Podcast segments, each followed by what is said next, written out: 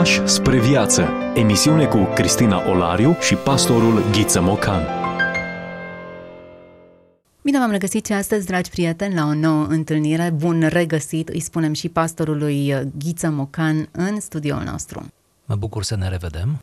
Continuăm o discuție pe care am început-o în episodul trecut. Victor Frankl este numele de referință asupra căruia ne-am oprit, un uh, neurolog, psihanalist, psihoterapeut, care ne-a lăsat un volum de referință asupra căruia am poposit mai mult în episodul trecut. Nu este singura scriere pe care o are, însă aceasta ne-a suscitat în mod special interesul și am vorbit despre ea, omul în căutarea sensului vieții sale. Cine a fost Victor Frankl? Victor Frankl a fost, ca să reiau titlul, omul în căutarea sensului vieții sale. El însuși a parcurs acest drum, prin urmare, ca un ghid, are tot dreptul să ne învețe și pe noi câteva detalii, să ne spună despre jaloanele acestui drum, să ne ofere câteva indicatoare pe drum.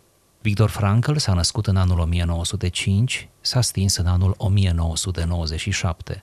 Nu voi relua în detaliu biografia acestui mare psihiatru și gânditor al secolului 20, pentru că deja am făcut-o în emisiunea trecută, însă bănuind că unii ascultători nu au prins emisiunea precedentă, voi oferi totuși câteva repere biografice.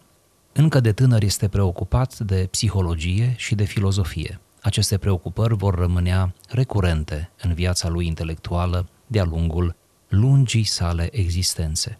A corespondat în tinerețe cu Sigmund Freud, care pe vremea aceea era un clasic în viață, fondatorul psihanalizei, despre Freud însuși s-ar putea vorbi atât de mult și atât de variat, pentru ca după aceea să devină student la Universitatea din uh, Viena, student la medicină, își va lua doctoratul în medicină, se va specializa în munca lui clinică, în special cu secția de sinucigașe a spitalului, își va deschide un centru privat de psihiatrie și va deveni încă de la începutul carierei extrem de cunoscut, îndrăgit și respectat. Totul avea să se frângă în anul 1942, când, el însuși fiind de origine evreiască, a fost închis în lagăr împreună cu părinții lui și cu soția lui. Urmează să treacă prin patru lagăre succesive, dintre care unul, cel mai cunoscut, lagărul de la Auschwitz, iar în 1945 este salvat de americani din lagăr și face parte din acea categorie a evreilor care au scăpat din lagărele naziste. În 1945, când revine în libertate și se întoarce la Viena pentru a-și relua cu succes cariera medicală și academică, pentru a călători apoi ca profesor în Statele Unite și nu numai, și în alte țări din Europa, pentru a-și scrie cărțile de specialitate care vor rămânea peste timp ca și uh, scrieri de referință, deci în anul acela constată că părinții lui și soția lui se vor fi stins între timp într-unul din spațiile acelea ale terorii. Oricum nu mai știau unii de alții, pentru că și aceasta face atrocitatea acelor vremuri și acelor uh, stiluri de tortură, pentru că nu mai știau unii de alții, despărțeau pur și simplu familiile. Așadar, rămâne singur și în acea singurătate, undeva în anul 1946, 47, deci după război, scrie această capodoperă, Omul în căutarea sensului vieții, în care dorește să își povestească, chiar o face, toată drama prin care a trecut în perioada aceea în care a fost deținut în lagăre. Vreau să spun ceva ce n-am spus în emisiunea trecută. El povestește în prefața acestei cărți că inițial uh, a dorit să o publice sub anonimat, tocmai ca să nu atragă atenția asupra lui ca persoană, ci mai mult ca asupra experienței prin care a trecut, iar acest anonimat sub care a vrut să publice cartea inițial era dat și de faptul că el avea această convingere că experiențele lui nu au fost doar ale lui, el doar le povestește și el fiind psihiatru are registrul lexical, nu? Uh, mult mai la îndemână să le povestească, dar aceste experiențe el le considera universale ale tuturor care au trecut prin acea experiență teribilă. Ei bine, uh, această carte vorbește despre cele trei faze de decădere, de deprimare prin care trece deținutul. Le-am menționat, doresc să le mai menționez și acum, fără explicații. Prima fază este șocul, adică întâlnirea propriu-zisă, frontală, a deținutului cu condițiile din lagăr, cu toată umilirea la care este expus. Pur și simplu deținutul ia act de situația în care se află. Apoi, apatia. Apatia derivă din acest șoc, adică deținutul ajunge în scurtă vreme să nu mai fie interesat de propria persoană, de propriul trup atât de mult, ci pur și simplu uh, lasă zilele să treacă, să intră într-un fel de stare de inerție și în această trăire apatică, cu totul apatică, inclusiv din punct de vedere intelectual, uh, este de fapt drama care se construiește în jurul acelei persoane, pentru ca a treia fază să fie depersonalizarea, adică pur și simplu uh, deținutul să devină un fel de ființă mișcătoare în tot spațiul acela, care să-și fi pierdut de mult stima de sine, care să fie măcinat de complexe, de culpabilizări și așa mai departe. De fapt, această degradare a ființei care se producea în lagăre era ceva programatic și de aici diabolismul Holocaustului, pentru că cei care expuneau deținuții la o asemenea degradare studiaseră atât de bine psihologia umană și reușeau să umilească oamenii în cele mai cumplite, înfiorătoare moduri. Pasajul pe care l-am ales pentru această emisiune, citatul, este puțin mai lung, dar vă asigur că merită și aș vrea să dedicăm acest citat tuturor familiștilor care ne ascultă. Este un citat de mare emoție pentru că descrie amintirea lui Victor Frankl cu soția lui, despre care nu mai știa nimic. Dar într-un moment greu, a unei zile grele din lagăr, de muncă teribilă, în momentele acelea, paradoxal, își amintește de soția lui, iar această nostalgie îi dă seninătate, ba chiar aduce soarele, soarele din suflet, soarele interior. Și tocmai această amintire îi oferă autorului posibilitatea să facă mici reflexii despre iubire. Eu zic să lecturăm acest paragraf. E interesant întreaga opera sa, dar ne-am oprit în mod special într-un volum, Omul în căutarea sensului vieții, un volum care se referă la experiența traumatizantă pe care acesta a parcurs-o în, în timpul Holocaustului. Uh, dincolo de traumă, omul găsește sens și arată câteva modalități în care poți coopera cu situații imposibil de evitat din viața ta. În ciuda primitivității fizice și sufletești silite din lagărele de concentrare, era posibil totuși ca viața spirituală să se adâncească. Oamenii mai sensibili care fuseseră obișnuiți cu o viață intelectuală bogată, probabil că au suferit mult, adesea aveau și o constituție fizică mai delicată, dar pagubele produse asupra ființei lor lăuntrice au fost mai mici. Aceștia erau în stare să se retragă din ambianța teribilă din jurul lor într-o viață lăuntrică plină de bogăție, o viață a libertății spirituale.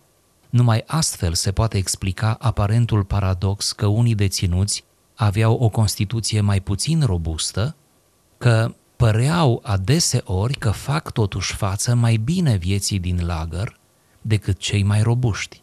Pentru a mă face înțeles, sunt nevoit să fac apel la propria experiență.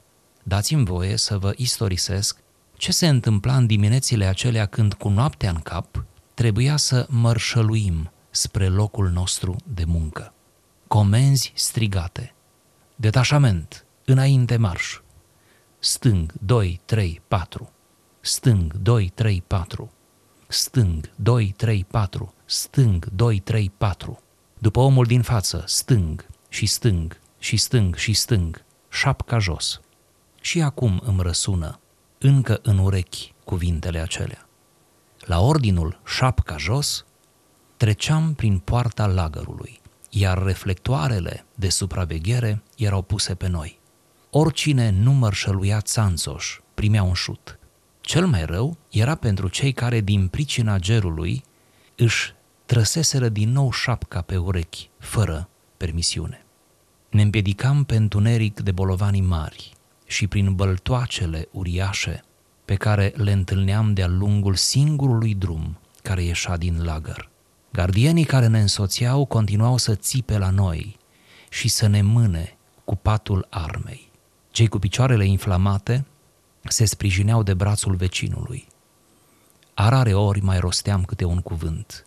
Vântul tăios nu prea încuraja discuțiile. Ascunzându-și gura în spatele gulerului ridicat, omul de lângă mine mi-a șoptit dintr-o dată. Dacă ne-ar vedea soțiile în clipa asta, sper că o duc mai bine în lagărul lor și că nu știu prin ce trecem noi. Asta m-a trimis cu gândul la soția mea.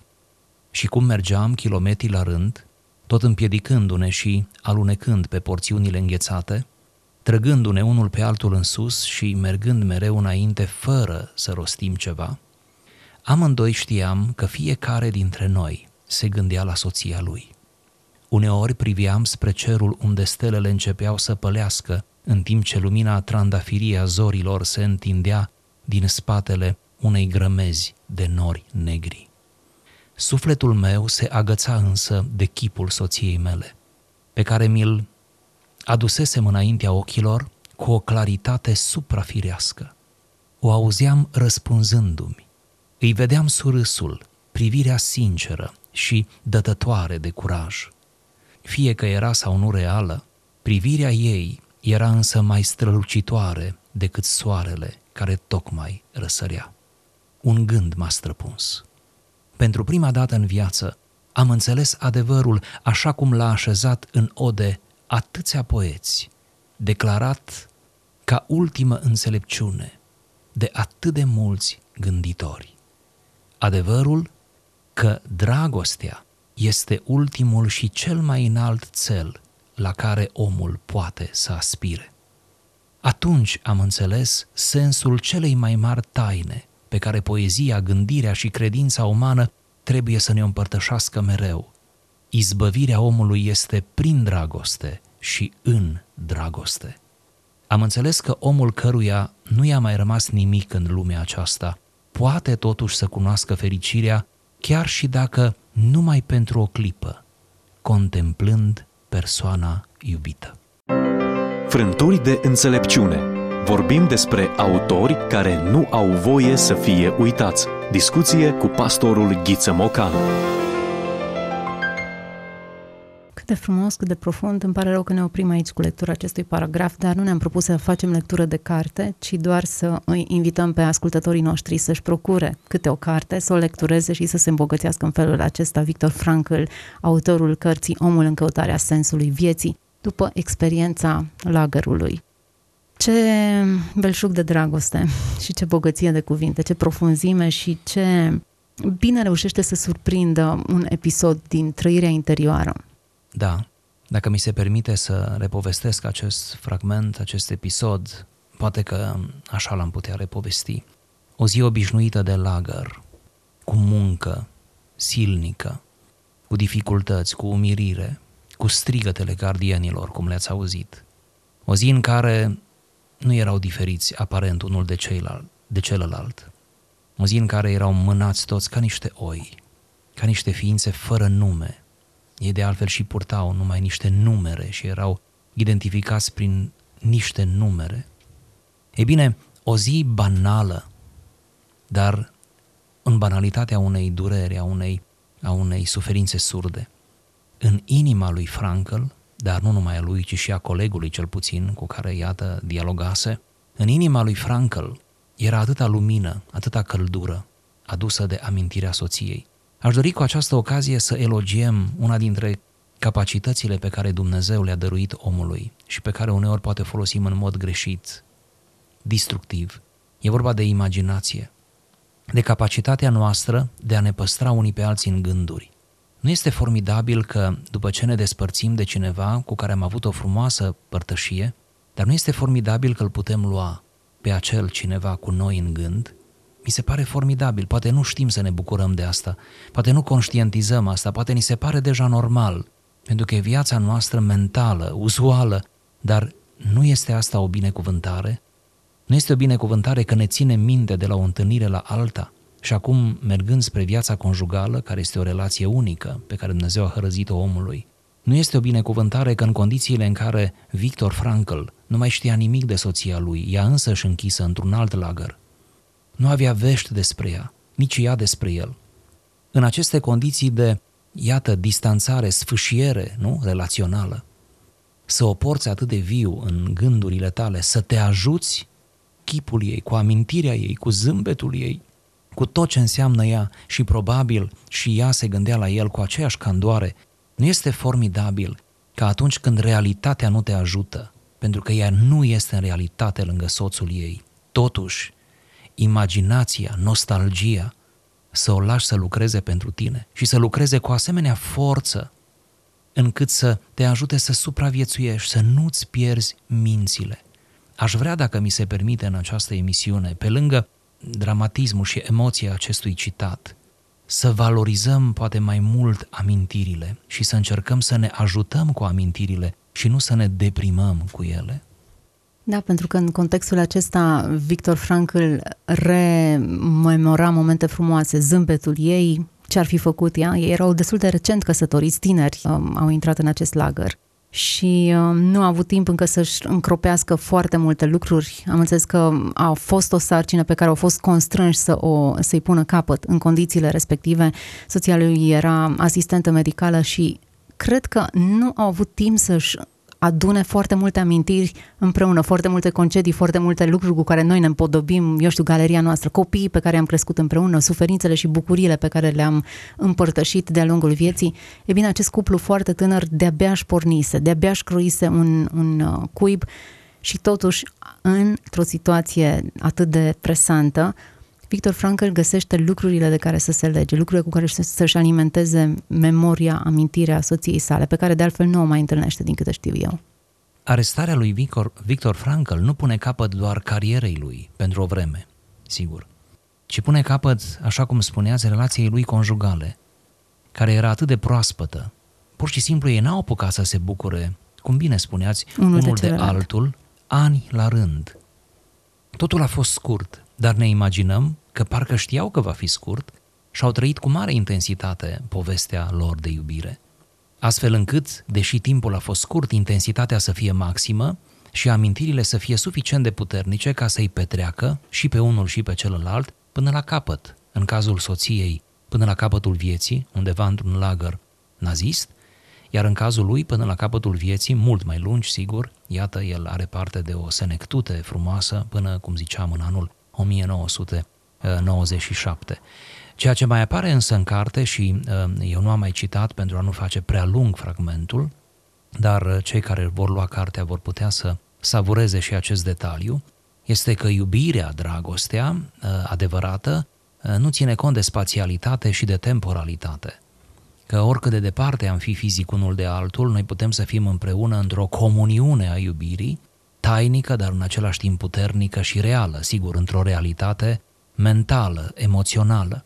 Pe de altă parte, ceea ce iarăși mai surprinde în marginea acestui episod autorul, este că exista această, sau dragostea îți oferă această conștiință și această putere de a fi demn, de a uh, rezista cu stoicism. La un moment dat îți lasă impresia că în așa fel povestește Frankl ca și cum să mă comport în așa fel încât dacă soția mea m-ar vedea, să nu-i fie jenă de mine, să nu-i fie rușine de mine.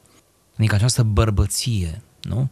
În mijlocul suferinței, să o, uh, să o trăiesc cu adevărat, să o exprim cu adevărat, ca și cum soția ar fi aici alături de mine. Și aici e un detaliu frumos pe care l-am putea aplica în condiții mult mai normale de viață, noi toți cei căsătoriți, uh, despre această presupusă prezența partenerului în anumite situații delicate în care ne-am putea afla oricare dintre noi, singur fiind. Dacă ea ar fi aici, mi-ar plăcea să mă vadă așa. Dacă el ar fi aici, mi-ar plăcea așa să mă vadă, mi-ar plăcea să mă respecte mai mult, mi-ar plăcea să mă admire în felul în care uh, mă, mă comport. Noi de obicei această optică o aplicăm numai pe verticală în relația cu Dumnezeu. Dumnezeu fiind aici, nu sau dacă Isus ar fi aici, cum s-ar comporta. Poate ar trebui uneori să fim mai umani și să coborâm tot, tot acest registru și la relația conjugală sau la relația cu prietenii. Dacă prietenul meu ar fi aici și m-ar vedea, mi-ar plăcea să mă vadă așa, mi-ar plăcea să învețe asta de la mine. Mi-ar plăcea să mă aprecieze pentru acest detaliu.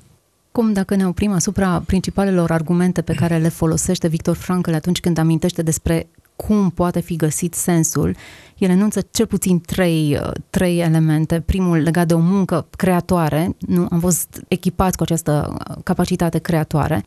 Cea de-a doua dimensiune pe care o subliniază este dimensiunea iubirii, dedicarea față de o persoană pe care o iubim și ne iubește și împărtășim această relație de iubire și cea de-a treia e o atitudine corectă în fața circumstanțelor care nu pot fi schimbate. Toate trei se leagă de o atitudine corectă interioară față de muncă, creație, persoana iubită de lângă noi, elementele din jurul nostru care de cele mai multe ori cel puțin pe noi, ne, ne suscită toată atenția, tot efortul, cum aș putea să schimb circumstanțele din jurul meu, cum aș putea să transform toate lucrurile acestea. Nu neapărat că e greșit să scap de suferință, cine o caută nu e sănătos la cap. Dar în contextul în care suferința nu poate fi evitată, cum a fost Holocaustul, experiența aceasta, a găsi resurse ca să-i faci față e un exemplu de, de, de rezistență și de determinare. Aceste trei elemente pe care le-ați menționat sunt, la o primă vedere, de o banalitate strigătoare la cer – muncă, iubire, înțelepciune, aș zice eu, adică atitudinea corectă în fața suferinței pe care nu o poți evita.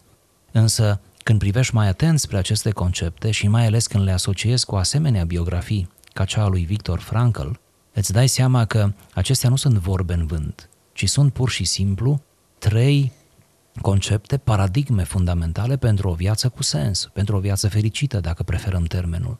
O viață împlinită care să ne ofere, la sfârșitul ei, nu? acea satisfacție a lucrului pe care l-am dus până la capăt. Observați cum munca primează, adică disciplina, adică această preocupare permanentă și serioasă de a fi, cum spuneam deja, la înălțimea propriei vocații, la a lucra după puterile noastre, dar da, după puterile noastre, adică aduce până la ultimă consecință fapta pe care trebuie să o facem.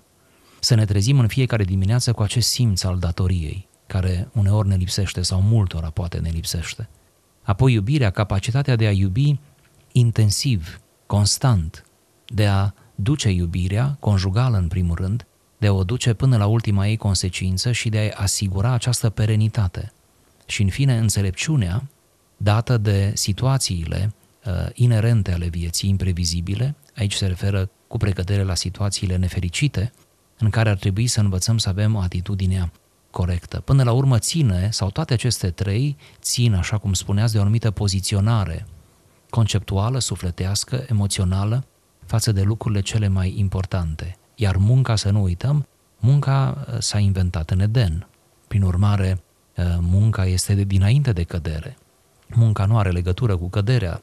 Dacă am putea uh, jongla puțin cu termenii, gândindu-ne la referatul Genezei, atunci am putea spune că după cădere survine truda, deci uh, uh, munca este dinainte, iar truda este de după cădere, astfel încât uh, ca o pedeapsă pe care Dumnezeu o dă bărbatului după cădere este că pământul va opune rezistență. Creația nu va mai fi atât de prietenoasă cu el și îi va, îi va crea zile amare, zile cu sudoare, să spun așa. Și truda cumva este în componența acestei pedepse divine care cade peste om, dar munca, munca este ceva definitoriu. Cine nu muncește, nici să nu mănânce, spune Apostolul Pavel. Există o etică a muncii, atât în Vechiul cât și în Noul Testament. O etică pe care nu prea o vedem, dar ea trebuie pusă în rândul celorlalte precepte morale. Luate în ordine inversă aceste căi, într-un anumit sens putem găsi un diagnostic al lumii în care trăim. De ce atât de mulți oameni cu atât de mult potențial trăiesc existențe lipsite de sens? Pentru că nu aleg să-și folosească darurile și capacitatea lor creatoare într-o muncă constructivă, pentru că nu se dedică unei persoane pe care să o iubească de la cap la coadă, asumat, așa cum spuneați puțin mai devreme, și pentru că au o atitudine defensivă, toxică, cu care în primul rând pe ei înșiși se sabotează și apoi contextul în care trăiesc. Foarte important, Victor Frankl subliniază în paragraful pe care l-am citit cei care aveau atitudinea interioară, bogăția interioară, rezistau mult mai bine decât ceilalți care aveau un fizic robust. De ce? Pentru că aceștia aveau resurse interioare. Cei care vuseseră o viață intelectuală activă, ba chiar complexă, cei care intrau în lagăr cu o anumită erudiție, aveau deja lecturi, aveau deja memorate anumite fragmente la care să se poată întoarce și pur și simplu se refugiau în ei înșiși. Da, ideea este superbă. Să ai resurse în tine, în mintea ta, în sufletul tău, suficiente, astfel încât într-o situație de convalescență, într-o situație de, nu știu, suferință cronică, într-o situație de singurătate prin pierderea uh, cuiva drag, nu? În astfel de momente cu adevărat delicate ale vieții, să poți face apel, să te poți ajuta cu ceea ce ai în registrul interior. Numai că pentru aceasta trebuie să cultivăm în vreme bună acest registru interior. De aceea nu este întâmplător că tot recomandăm noi aici, cel puțin la această emisiune, să mai uh, lecturăm câte ceva, să mai citim despre câte cineva, uh, să ne mai îmbogățim mintea și cu personaje care nu mai sunt, nu ne sunt contemporane, dar care poate ne învață mai mult decât contemporanii noștri. Să nu fim prizonierii imediatului, a imanentului, a ceea ce se întâmplă în preajma noastră, ci să reușim, iată, să trecem prin lectură dincolo de epoca în care trăim. Nu este fascinant să te înfrupți ca dintr-o masă bogată din uh, idei, din uh, modele de viață uh, anterioare și har Domnului avem atâtea secole scrise înainte de noi, în care se scria, nu? Uh, nu este fascinant? Sigur că este. Vei găsi uneori în viața reală personaje pe care le vei putea asocia cu ușurință cu personaje din beletristică sau, uh, acum spuneam beletristică, adică ficțiune, sau cu personaje uh, reale care au trăit în epocile anterioare și despre care s-au scris sau poate ei înșiși au scris. Acest tezaur interior, intelectual, mental, care ține de memorie și de alte facultăți ale, ale minții, Uh, ne poate ajuta în egală măsură, în bună măsură, să supraviețuim perioadelor de răstriște. Iată cum în acest episod l-am avut invitat pe Victor Frankl, care deși a murit de mult, nu chiar așa de, de mult, dar a murit în, în 1997, um, mi se pare, nu foarte de mult, dar totuși am putut să-l avem invitat în emisiunea noastră, lecturându-i câteva paragrafe dintr-un volum, unul dintre cele mai frumoase și reprezentative volume ale sale, Omul în căutarea sensului vieții, împreună să descoperim sensuri în situații care aparent sunt lipsite de sens, dar care au o, o valoare foarte mare pentru formarea noastră ca oameni, ca indivizi. Ne oprim astăzi aici, continuăm călătoria noastră prin lumea cărților, a autorilor care ne-au lăsat o moștenire atât de bogată. Mulțumesc pastorului dr. Ghiță Mocan, prezent în emisiunea noastră și le dăm întâlnire și ascultătorilor noștri data viitoare. Până atunci, toate cele bune! Ați ascultat emisiunea Pași spre viață cu Cristina Olariu și pastorul Ghiță Mocan.